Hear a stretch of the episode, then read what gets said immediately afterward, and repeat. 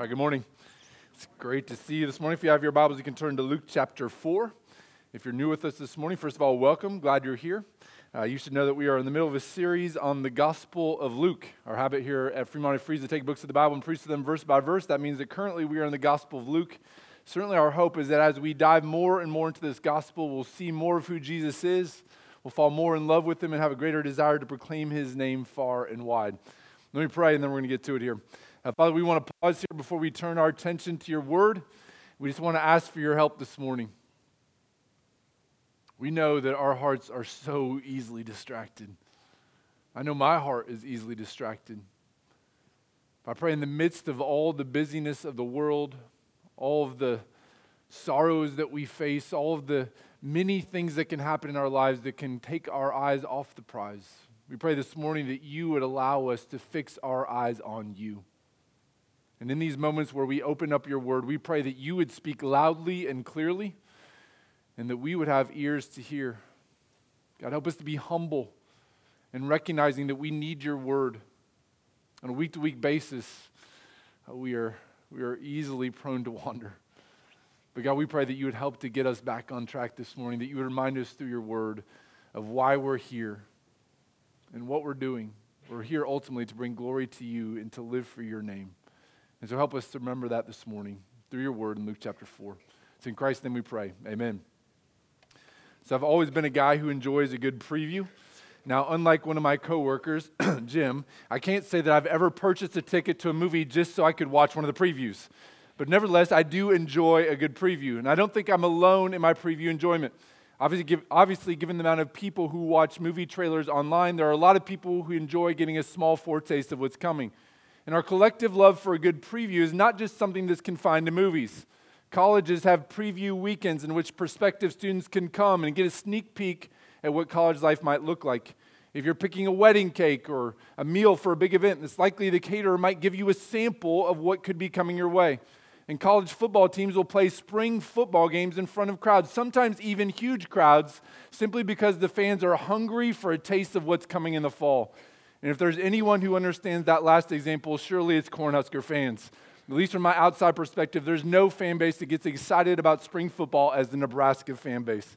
All that to say, it would seem to me that most of us love a good preview. We like to get a foretaste of what's coming, we like to know what's on the way. And because of our collective love for previews, I think our passage today is one that will resonate with many of us. In Luke 4, verses 14 to 30, Luke finally turns his attention to the public ministry of Jesus Christ. Up to this point the Gospel of Luke, Luke has been setting the stage for Jesus' public ministry. In chapters 1 and 2, Luke detailed the births of both John the Baptist and Jesus. He also gave us some rare insight into Jesus' childhood. In chapter 3, Luke highlighted the forerunner ministry of John the Baptist and talked about the genealogy of Jesus Christ. And then in last week's passage, Luke 4 1 to 13, Luke informed us about the temptation that Jesus faced in the wilderness. But beginning today in Luke 4, verse 14, Luke finally turns his attention to the public ministry of Jesus.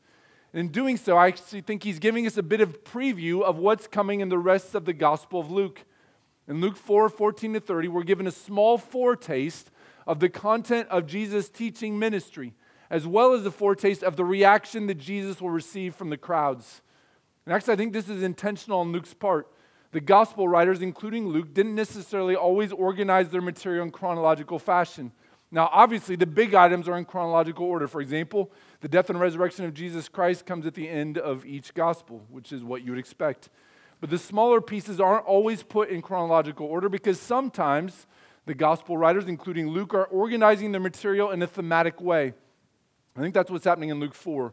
Luke puts this particular incident, Jesus' ministry in Nazareth, where he does in his gospel, because it serves as a bit of a summary of Jesus' ministry. Or to say another way, it gives us a preview of what's coming throughout the rest of the gospel of Luke. So if you're a person then who enjoys a good preview, I think our passage today will be right up your alley. It's going to give us some insight as to the types of things that Jesus is going to be teaching throughout the rest of the Gospel of Luke. It also gives us some insight as to how the crowds are going to respond to Jesus throughout the rest of the Gospel of Luke as well. So that said, let's turn our attention then to Luke 4, verses 14 to 30. If you're physically able, I'm going to ask you to stand at this point out of reverence for the reading of God's word. The words will be on the screen here shortly. You can follow on that way. You can look along in your own Bibles or you can just listen as I read. But the Word of God says this. By the way, we're just standing to remind ourselves this is the Word of God. The Word of God says this beginning in verse 14. And Jesus returned in the power of the Spirit to Galilee. And a report about him went out throughout all the surrounding country. And he taught in their synagogues, being glorified by all. And he came to Nazareth, where he'd been brought up. And as was his custom, he went to the synagogue on the Sabbath day, and he stood up to read. And the scroll of the prophet Isaiah was given to him. He unrolled the scroll and found the place where it was written The Spirit of the Lord is upon me, because he has anointed me to proclaim good news to the poor. He has sent me to proclaim liberty to the captives and recovering of sight to the blind, to set at liberty those who are oppressed, to proclaim the year of the Lord's favor. And he rolled up the scroll and gave it back to the attendant and sat down. And the eyes of all in the synagogue were fixed on him. And he began to say to them, Today, this scripture has been fulfilled in your hearing. And all spoke well of him and marveled at the gracious words that were coming from his mouth. And they said, Is not this Joseph's son? And he said to them, Doubtless you will quote to me this proverb Physician, heal yourself. What we've heard you did at Capernaum, do here in your hometown as well. And he said, Truly I say to you, no prophet is acceptable in his hometown. But in truth, I tell you, there were many widows in Israel in the days of Elijah, when the heavens were shut up three years and six months, and a great famine came over all the land. And Elijah was sent to none of them, but only to Zarephath, in the land of Sidon, to a woman who was a widow. And there were many lepers in Israel in the time of the prophet Elisha, and none of them was cleansed, but only Naaman the Syrian. When they heard these things, all in the synagogue were filled with wrath. And they rose up and drove him out of the town and brought him to the brow of the hill on which their town was built, so that they could throw him down the cliff. But passing through their midst, he went away. That's the word of God. You may be seated. So, again, I think what's happening here in Luke 4 14 to 30 serves as a bit of a preview of what's coming in the rest of the Gospel of Luke. And I think the preview is coming in two crucial areas the content of Jesus' teaching, that's one area we're, we're being given a preview of, and also the response that Jesus will receive to his person and his teaching. And so, what I want to do this morning is simply walk through those two preview areas the content of Jesus' ministry in terms of what he's teaching, and then also the response that he'll get from the crowd. So, let's start by first considering the content of Jesus' teaching. In terms of message content, the primary substance of Jesus' teaching in our passage today is found in verses 16 through 21. So, let's turn our attention there. Verse 16 says this And he came to Nazareth, where he'd been brought up, and as was his custom, he went to the synagogue on the Sabbath day, and he stood up to read and the scroll of the prophet Isaiah was given to him. He unrolled the scroll and found the place where it was written The Spirit of the Lord is upon me, because he's anointed me to proclaim good news to the poor. He sent me to proclaim liberty to the captives and recovering of sight to the blind, to set at liberty those who are oppressed, to proclaim the year of the Lord's favor. And he rolled up the scroll and he gave it back to the attendant and sat down. And the eyes of all in the synagogue were fixed on him. And he began to say to them, Today, this scripture has been fulfilled in your hearing. Now, I have to admit that I've always loved this section of Scripture because there's just something about this passage that captures both the authority of Jesus and his uniqueness. But before we get to the authority that he displays, I think it's important that we understand the background here so that we can understand how he's demonstrating his authority. Going back to verses 14 to 16, we learn that Jesus was making a regular habit of visiting synagogues on the Sabbath. In the New Testament period, the synagogue was the place where the Jewish people would gather together for instruction and worship. Typically, there would be a reading, or more likely, multiple readings from the Old Testament. And then a qualified man or qualified men would address the congregation and explain the relevance of the passage or passages. That seems to be exactly what's happening here in verses 17 to 21 in Jesus' hometown. We're told in verse 17 that Jesus stood up to read, which was customary, by the way. The person reading the Old Testament scriptures would stand out of reverence for the reading of God's word. And when Jesus stood to read, he was given the scroll of the book of Isaiah. Jesus then proceeds to open that scroll specifically to Isaiah 61. Now, given what we read in verses 18 and 19, it's also possible he read a little bit from Isaiah 58 and Luke has compressed that together. But the vast majority of what he's quoting here in verses 18 and 19 comes from Isaiah 61, verses 1 and 2. So, after reading from Isaiah 61, 1 and 2, Jesus then rolls up the scroll, gives it back to the attendant, and sits down. By the way, sitting down to explain the text also would have been customary. So the fact that Jesus sits down here to teach is not necessarily noteworthy in this passage. It's actually what you would expect. But what he does next is not customary and is not what you would expect at all. In fact, I would argue that what Jesus does in verse 21 is one of the most profoundly authoritative moves that anyone has ever made in history. Think about it this way we love in a world where people love to drop names or brag about their own experiences. They love to highlight their resume or the things that they've done. People will say things like, well, one time I had breakfast with Nebraska football coach Tom Osborne, and we probably talked for two to three hours, and every once in a while he'll call me on the phone. And we hear that and think, oh, that's great. Or people will say things like, well, a few years back I ran with the Bulls in Pamplona, and then afterwards I just hopped over to Mount Everest and climbed it because I had time. We think, well, that's great too. But what Jesus does in verse 21 dwarfs whatever other resume type achievement people might be tempted to boast in. Jesus reads from Isaiah 61 about the servant Messiah who would come and rescue the people from their sin. And then he boldly proclaims, and I mean he boldly proclaims, that scripture that I just read has been fulfilled in me. Now, that is the mic drop of all mic drop moments. Whatever experience you might be tempted to brag about, whatever resume filler you may try to impress others with, it will never top the claim that Jesus is making in Luke 4, verse 21. What he's saying is that he, Jesus, is the fulfillment of the Old Testament scriptures. He is the servant Messiah who would set the people free. And really, that's the content of the message that Jesus is proclaiming in our message today, or in our passage today. He is the servant Messiah prophesied about in the Old Testament who would come to rescue the people from their sin. Now, in light of the scripture that he's quoting, obviously there's more that we could say about what that entails. And perhaps it's worth saying some of those things because the description he gives here in Luke 4, verses 18 and 19 is powerful. We're told in verses 18 and 19 that the Spirit of the Lord was on him, and he's been anointed with the task of proclaiming good news to the poor, liberty to the captives, recovering of sight to the blind, to set at liberty those who are oppressed, to proclaim the year of the Lord's favor. Clearly, all that language from Isaiah 61 is intentional. And it communicates, it communicates something to us about the types of people that Jesus came to rescue. He came to rescue the downtrodden, the lowly, the outcasts, those who've been set aside. He came to proclaim good news to those who desperately needed good news. Now, without question, I think the language of Isaiah 61 does seem to be hinting at some physical realities that Jesus came to bring good news to those who are physically poor. He came to give sight to those who are physically blind. But in light of what we read elsewhere throughout the Bible, elsewhere throughout the New Testament, elsewhere throughout the Gospel of Luke, specifically in passages like the Beatitudes, it's also clear that this Isaiah 61 passage is also alluding to spiritual realities. That Jesus came to rescue those who are spiritually poor. He came to rescue those who are spiritually enslaved. He came to rescue those who are spiritually blind. He came to rescue those who are spiritually oppressed. Or to say it another way, in light of everything we know about our own spiritual condition apart from Christ, He came to rescue people like us. Apart from Christ, we are spiritually broke. We are enslaved to sin. We are blind to the ways of God and oppressed by both the evil one and by our own sin. But Jesus came to proclaim favor to people like us, people who've been enslaved, he came to proclaim freedom to those who've been oppressed, like us, the riches of God to those who are spiritually bankrupt, like us. Now, to be sure, the rest of the Gospel of Luke will explain further how Jesus fulfilled that mission that's described in Isaiah 61. He was able to set us free and give us sight because he went to the cross to die for our sins. Three days later, he rose from the dead, conquering death. That if we trust in him, we can experience the Lord's favor and blessing we can know the riches of God, we can be set free from our captivity, and we can have the joy of being with Him forever. Now, obviously, not all that's mentioned here in Luke 4 16 to 21, because this is just a preview, but it's a powerful preview nonetheless.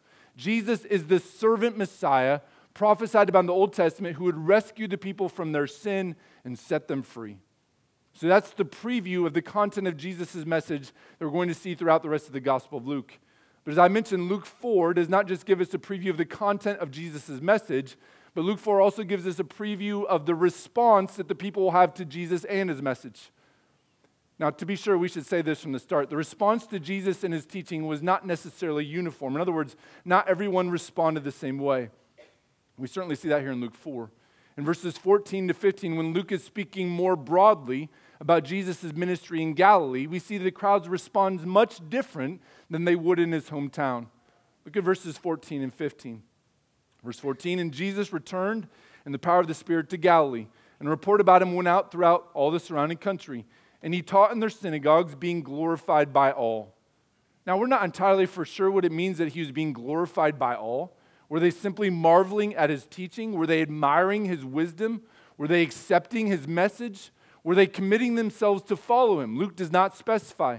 But clearly, the initial response of the crowds in Galilee was almost universally positive. In fact, Luke emphasizes that, saying being glorified by all. The universal response in Galilee seems to be positive. It was much different, though, in his hometown of Nazareth. Look again at verses 20 to 22. Verse 20, and he rolled up the scroll and gave it back to the attendant and sat down. And the eyes of all in the synagogue were fixed on him. And he began to say to them, Today this scripture has been fulfilled in your hearing. And all spoke well of him and marveled at the gracious words that were coming from his mouth. And they said, Is not this Joseph's son? Now, admittedly, the response of the crowd in Nazareth is a little bit confusing. Did they like him or did they not like him? Certainly, it would seem their initial reaction was positive. Luke tells us that they spoke well of him. They marveled at his gracious words that were coming from his mouth. But it would seem that that initial reaction was only a surface reaction. Maybe they were impressed by his rhetorical skill or by his way with his words, but it doesn't seem they actually accepted his claims. They didn't believe that he was actually the servant Messiah prophesied about in Isaiah 61. Of those claims, they seemed skeptical. And we know of their skepticism because of the last line in verse 22 and because of Jesus' subsequent response. At the end of verse 22, they simply ask the question Is not this Joseph's son? Now, I suppose you could hear that and think, well, that's an innocent question. They're just wanting to know what family he came from. But as the parallel accounts in both Matthew and Mark will make clear to us, the question is not so innocent. It's actually a question that is driven by skepticism and a lack of faith. What they really seem to be asking is this Is it really possible that the Savior of the world could be Joseph's son? The kid that we knew growing up, is it really possible that's him? There's just no way. The question at the end of verse 22 is a question that actually seems to be driven by unbelief. Surely Jesus can't be who he says he is. And the fact that it's a question of unbelief is confirmed by the response of Jesus in verses 23 to 27. Look first at verses 23 and verse 24. And he said to them, Doubtless you will quote to me this proverb Physician, heal yourself. What we've heard you did at Capernaum, do here in your hometown as well. And he said, Truly I say to you, no prophet is acceptable in his hometown. So, based on Jesus' response in verses 23 to 24, it would seem that the crowds really wanted Jesus to perform a sign they wanted him to do something miraculous in order to authenticate who he was. They wanted him to replicate what he'd done in Capernaum, whatever it is that he'd done in Capernaum. But Jesus is not about to give a sign to an unbelieving group of people. Instead, what he gives is a warning. We see the warning in verses 25 to 27. Verse 25 says this But in truth, I tell you, there were many widows in Israel in the days of Elijah, when the heavens were shut up three years and six months, and a great famine came over all the land. And Elijah was sent to none of them, but only to Zarephath in the land of Sidon, to a woman who was a widow. And there were many lepers in Israel in the time of the prophet Elisha, and none of them was cleansed, but only Naaman the Syrian. So in verses 25 to 27, Jesus is appealing to two examples from the Old Testament. In the two examples from the Old Testament, the prophets Elijah and Elisha each go to a Gentile and help the Gentile, presumably because of the lack of belief or maybe to another way, the unbelief of the Israelite people. And thus, the warning Jesus is giving is this if the people in Nazareth will not accept him and believe in him, he will go elsewhere, including even to the Gentiles. By the way, this is not the type of thing that you would say if your goal was to win over the crowd and earn their support. But as we're going to see throughout the Gospel of Luke, Luke or Jesus' goal was never to win over the crowds and earn their support. Instead, his goal was always simply to carry out the mission God had given him and to proclaim the good news of the kingdom. And whoever was with him was with him, and whoever was against him was against him. There's something refreshingly bold about the way Jesus thinks about the crowds. Listen, we've all seen videos of politicians pandering to certain crowds to earn their favor saying one thing to this crowd to try to make them popular here, and then turning around and saying something seemingly the opposite to another crowd. They're just trying to curry favor. But hear this and hear it clearly Jesus was no panderer. He did not pander to any crowd. He was who he was, and he is who he is. He was gentle and compassionate to lost sinners, no doubt. But he was never afraid of the crowds, and he was never afraid to poke the proverbial bear. He answered to one voice, and it was not the voice of the mob, it was the voice of the Father. As he would go on to say famously in the Garden of Gethsemane, Not my will, but yours be done. Jesus was always about the Father's work. It was never about his own safety and comfort. And that's apparent from the get go here in the Gospel of Luke. Jesus knew that what he was saying would not win him any favor. He knew that it would mean serious trouble, but he said it anyway because he knew his mission. And he was going to carry out that mission and say what he needed to say, even if it landed him in hot water. And make no mistake about it, it lands him in some very, very serious hot water in this passage. Look at the way the passage ends in verses 28 to 30.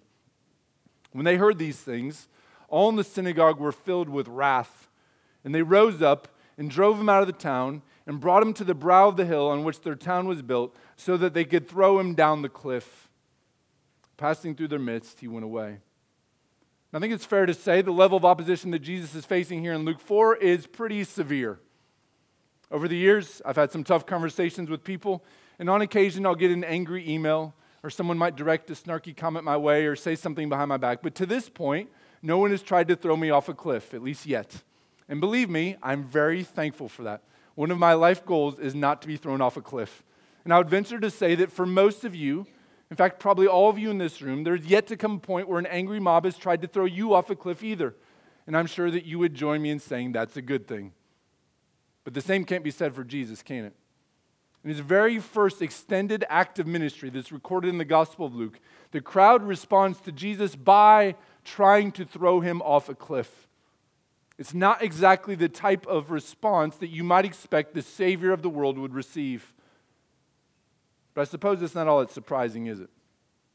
If Luke 4 14 to 30 is a preview section of the Gospel of Luke as a whole, it shouldn't surprise us that in the preview section, Jesus encounters some serious opposition. Because let's face it, the opposition is only going to increase from here on out. And that opposition would obviously culminate in Jesus being crucified on a cross. And thus, as one commentator put it, even here in Luke 4, the shadow of the cross looms large. From the beginning, Jesus faced opposition. But it's also clear from the fact that he escapes here that Jesus would not lay down his life because he was forced to do so, but rather he would lay down his life when he chose to do so. We're not sure how he escapes in Luke 4. We're just told that he did. Somehow, some way, God protects him. And in that, we're reminded of this that through the Father's protection, Jesus could have escaped suffering at any time. So when he went to the cross, understand this. He didn't go because the crowds finally caught up to him. It wasn't as if he thought, oh, great, they finally got me. No, he went to the cross on his own accord. He willingly laid down his life. He chose to go. And he chose to go because of his great love for us. Nevertheless, all that to say, Luke 4 14 to 30 provides us with a preview of what's coming in the Gospel of Luke. It gives us a small content of Jesus' teaching he is the servant Messiah who would rescue the people from their sin. It also gives us a small content of the response that Jesus would receive from the crowds related to his teaching. Some would embrace him, but others would reject him and even despise him. And actually, I think it's the response of the crowds that should prompt us to think about how, me, how we might respond to this passage ourselves. At the end of the day, as it relates to our response, I think the main question hanging over the Gospel of Luke and hanging over our passage today is simply this Will you accept the claims and person of Jesus Christ, or will you reject his claims and his person? As one commentator put it in response to this passage, every reader faces a choice upon reading this account to identify with Jesus and his message of hope or to side with those who reject Jesus. In other words, we face the same choice that the crowd, the crowd in Nazareth faced. Will we accept Jesus and his claims, which are bold, by the way, or will we reject him? Now, in asking that question, I think we need to clarify what we mean by both acceptance and rejection. We need to clarify what we mean and what it entails to accept Him. And we also need to clarify what we mean by rejection. So let's start with the acceptance piece. To accept Jesus means that we accept the claims about who He is, or His claims about who He is. And if He is who He says He is, and we accept those claims, then it's inevitable that we will want to follow and obey His commands. If Jesus is the servant Messiah who came to rescue us from our sin, as he claims to be here, if he's the one anointed by the Spirit, if he's the beloved Son, if he's God, then as we've said in past weeks, it only makes sense if those things are true, that we would actually have a desire to follow him. But as we're reminded here by the response of the crowds in Luke 4:22, it's entirely impos- it's entirely possible, I should say, to be impressed by Jesus and his words and yet be completely skeptical of his claims. In fact, I think we'd have to say, if we're honest, that's probably true of the context that we live in, meaning where we live. I think the average Fremonter would say that they, they admire the teaching of Jesus, they respect what he said. But I'm not sure how many Fremonters would actually accept his claims that he is the Son of God, the Savior of the world, the way, the truth, and life. No one comes to the Father except through him. There's a huge difference between merely admiring Jesus as opposed to accepting him. The crowds of Nazareth seemed to have a certain admiration for Jesus' skill in teaching. They marveled at his gracious words. But at the end of the day, it's pretty clear, given that they tried to throw him off a cliff, that they saw him as an impostor. So the question is for us this morning what will it be for you? Will you admire Jesus from afar and say, oh, yeah, he's a guy who has some good teachings? Or will you actually accept Jesus and his claims and then live accordingly? Now, you should know this if you accept Jesus and his claims, it might be costly. As we see here in Luke 4, the crowds attempt to throw Jesus off a cliff. And Jesus himself reminds us in John 15 if they persecuted him, they will also persecute his followers. To say that you've accepted Jesus, but then to assume that your life will be easy and free of difficulty, is to fail to understand what it means to be his follower. And it's to set yourself up for discouragement and to set yourself up not to be prepared. When I was in high school, some of my friends convinced me to run in a 20K road race, about 12 and a half miles. Now, the time I was young, which in this story is code for dumb, and full of energy and in relatively good shape. So I thought to myself, I can run 12 miles. I was just coming off of track season, and even though I seldom ran over 800 meters, even in practice, I thought to myself, my track shape should be sufficient for this road race. But I quickly learned there's a big difference between running 800 meters and 20 kilometers. Now, I did finish the race, and I don't think I ever had to stop, but the last half of the race, if I'm being honest, was just kind of miserable. And the next day was even worse. I woke up and I was so sore. Here's the thing I convinced myself it's not going to be that hard to run 12 miles. If I can run a mile, sure, I can run 11 more. How hard can it be? But that was a crazy way of thinking. If I had known it was going to be as hard as it was, I would have prepared myself mentally, and I probably would have done a little bit more training. And if I'd done that, I'm sure my experience would not have been so miserable. In fact, it would have been a lot more enjoyable. In the same way, I would say this I think some of us are thinking about the Christian life in the wrong way. We think of it as if it's going to be a nice walk around the block when it's 60 degrees and the weather is perfect. When in reality, it's like a 20K, and there are some hills, and the weather's bad, and the wind's blowing in our face sometimes. We need to prepare ourselves that if we're going to follow Christ, sometimes it's just going to be hard. Sometimes people won't like us. Sometimes they might even try to do things to hurt us. But listen, this is part of it. If they tried to throw Jesus off a cliff, then we should not be surprised if they don't like us. In fact, we should kind of anticipate it. And like Jesus, we must commit ourselves now that we will live for one voice. As we clearly see in Luke 4, Jesus was not worried about what the crowds thought. He just wanted, be, wanted to be obedient to his mission and ultimately obedient to the Father. Church, we need to follow suit. We need to stop obsessing with what our neighbors and coworkers think about us. We need to stop trying to win over the crowds on social media. We need to stop trying to appease every last cultural trend. I'm not saying we need to be jerks here. I'm not saying we need to go scorched earth every opportunity we get. Obviously, we should respond to whatever criticism we get in a way that is consistent with the fruit of the Spirit. But at the end of the day, we need to remember there's only one voice we answer to, and it's not the voice of the mob, it's the voice of the Father. So when we talk about accepting Jesus, those are the types of things we're talking about. We're talking about accepting his claims and then living in light of those claims. We're talking about living as his followers, not just his admirers. We're talking about walking the hard road because that's the road that he walked. To accept Jesus means that we're all in on the Jesus experience. I think it's important that we clarify that. But secondly, I think it's important that we also clarify what it means to reject Jesus. In Luke 4, there are obviously quite a few people who reject the claims of Jesus to the point they want to throw him off a cliff. And listen, no doubt there are some in this room who probably would reject his claims also. Maybe you admire Jesus as a teacher, but to accept his claims as the exclusive Savior, that seems to be a bridge too far for you. But here's what you need to understand this morning to reject Jesus is indeed a dangerous proposition. Notice in Luke 4, Jesus does not bend to the whims of those who are opposed to him. He does not try to woo those who are opposed to him to come to his side.